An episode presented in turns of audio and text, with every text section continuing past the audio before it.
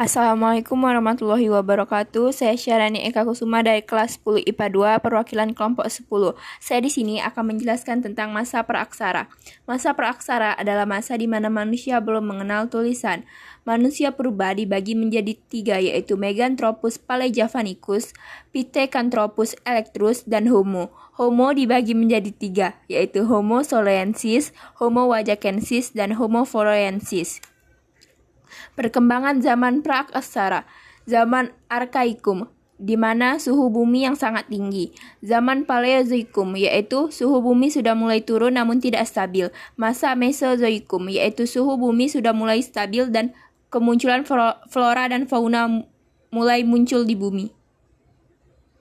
Masa Neozoikum, yaitu kehidupan di bumi semakin beragam.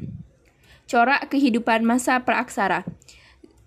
Zaman Paleotikum adalah zaman batu tua atau yang dikenal dengan awal dari kehidupan praaksara. Ciri-cirinya yaitu alat batu yang belum dihaluskan di sebagian atau kedua sisinya.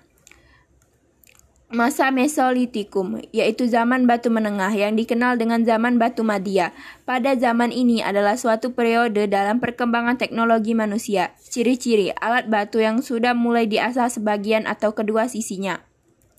Masa Neolitikum, zaman batu muda, biasa disebut zaman batu baru. Ciri-ciri alat batunya sudah dihaluskan pada kedua sisi benda, menghasilkan makanan sendiri, tulisan permanen, mulai bercocok tanam, dan menganut kepercayaan dinanisme dan animisme.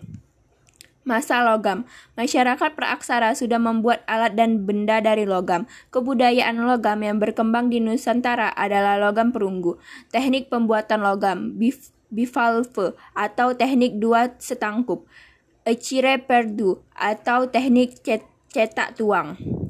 Masa megalitikum, zaman ini tidak dimasukkan ke dalam periodisasi zaman batu, karena zaman batu besar ini corak kebudayaan ada di hampir setiap masa praaksara. Benda hasil kebudayaan, dolmen atau meja sesajen, menhir, tugu pemujaan, puden, titian tangga menuju sesajen, sarkofagus, kubur batu, dan wagura, kubur batu dari daerah Minahasa. Mungkin itu saja, mungkin itu saja. Wassalamualaikum warahmatullahi wabarakatuh.